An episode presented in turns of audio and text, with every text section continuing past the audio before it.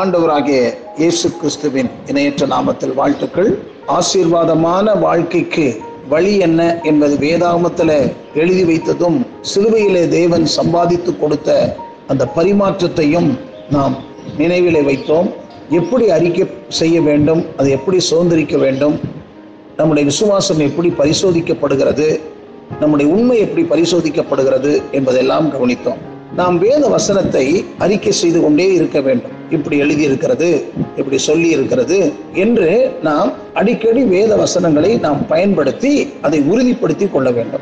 இன்றைக்கு நாம் தியானிக்க போகிற வசனம் எபிரேயர் மூணு ஒன்று நாம் அறிக்கை பண்ணுகிற பிரதான ஆசாரியராக இயேசு நமக்கு இருக்கிறார். எபிரேயர் மூணு ஒன்னில் வெளிப்படுத்தப்பட்டுள்ள சத்தியத்தின் மேல் நமது கவனத்தை ஆரம்பத்தில் நாம் அதை கவனித்து பார்க்க அதாவது இயேசு நாம் அறிக்கை கொள்ளுகிற பிரதான ஆசாரியராக உள்ளார். நாம் கர்த்தருடன் தொடர்ந்து கொள்ளும் உறவும் இதனையே சார்ந்திருக்க வேண்டும். இயேசு நமது பிரதான ஆசாரியராக நமக்காக தொடர்ந்து ஊழியம் செய்யும்படி நாம் சந்திக்கும் ஒவ்வொரு சூழ்நிலையிலும் தகுந்த வேத வசன அறிக்கையை செய்ய வேண்டும். அநேக சூழ்நிலைகளில் நாம் மூன்று வித வழிகளில் அறிக்கையை செய்யக்கூடும்.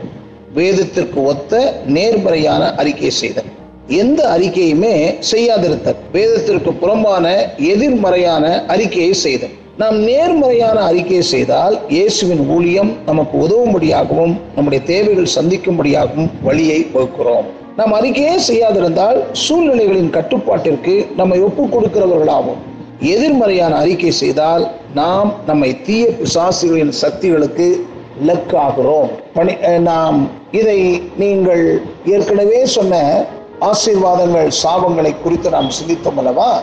எப்படி நாம் விசுவாச வார்த்தைகளை சொல்ல வேண்டும் என்பதை குறித்து நாம் கவனித்தோம். மெய்யான விசுவாசத்தை வெளிப்படுத்தும் வேதவசன அறிக்கைக்கும் நாம் நினைத்ததே சரி என்ற சுய சித்தத்தின் அடிப்படையில் செய்யும் அறிக்கைக்கும் பெரும் வித்தியாசம் உள்ளது என்பதை முதலாவது நாம் ஒவ்வொருவரும் உணர வேண்டும். இதில் மூன்று முக்கிய வித்தியாசங்கள் இருக்கிறது. முதலாவது வேதத்தின் அடிப்படையில் அறிக்கை என்பது வேத வாக்கு தத்துவங்களையும் வசனங்களையும் மட்டுமே அறிக்கையிடுவதாம் தேவன் ஏற்கனவே தமது வசனத்தில் கூறியுள்ளதை நமது வாயினால் சொல்லுவதே இந்த அறிக்கை. இதற்கு அப்பாற்பட்டது அறிக்கை என்று.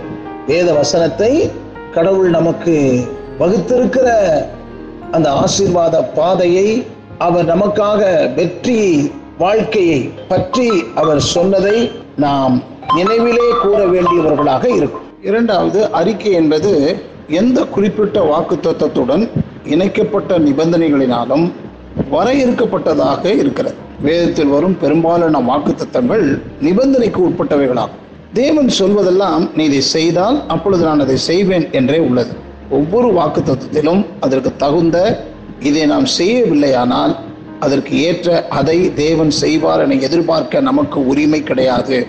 நன்றாக இதை சிந்தியுங்கள். தகுந்த நிபந்தனைகள் அனுசரிக்கப்பட்டால் மட்டுமே அறிக்கை நியாயமானது. வெறும் அறிக்கை பண்ணிட்டா ஆண்டவர் ஆசீர்வச்சுக்குவாரு அப்படின்னு நீங்கள் தப்பான ஒரு எண்ணத்தை உங்களுடைய சிந்தனைகளில் வளர்த்து விடக்கூடாது.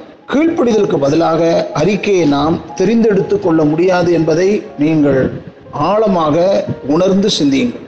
மூன்றாவது அறிக்கையை மனித சித்தத்தினால் செயற்படுத்தப்படும் ஏற்றதொரு முறையாக குறைத்து விட முடியாது. ரோமர் பத்து பத்தின்படி அறிக்கை இருதயத்தில் உள்ள விசுவாசத்திலிருந்து வெளிப்பட்டால் மட்டுமே அது பயனுள்ளதாக இருக்கும். இருதயத்தின் விசுவாசத்திற்கும் மனதின் விசுவாசத்திற்கும் அடிப்படை வித்தியாசம் உள்ளது. மனதின் விசுவாசம் நம்முடைய மனதிற்கடுத்த காயங்களினால் உருவாக்கப்படுகிறது. அது உருவாக்கக்கூடியதெல்லாம் வல்லமையற்ற வார்த்தைகளே. அடுத்தபடியாக இருதயத்தின் விசுவாசம் பரிசுத்த ஆவியானவர் மட்டுமே உண்டாகக்கூடும். அது அறிக்கை செய்யப்பட்ட காரியத்தை நிறைவேற்றும்படி வல்லமை நிறைந்த வார்த்தைகளை உருவாக்குகிறது. இருதயத்தின் விசுவாசத்திற்கு தேவன் கொடுத்த வாக்குகளை மனதிற்கடுத்த விசுவாசத்தால் பெற்றுக்கொள்ளவே முடியாது என்பதை சிந்தித்து செயல்படுங்கள். தொடர்ந்து நாம் சிந்திக்கும் போது அதை முழுமையாக அந்த வெற்றியின் பாதையை ஆசீர்வாதத்தின் பாதையை அறிந்து கொள்ளலாம். கற்றர் உங்களோடு கூட இருந்து தம்முடைய வசனத்தை உறுதிப்படுத்துவாராக. ஆமேன்.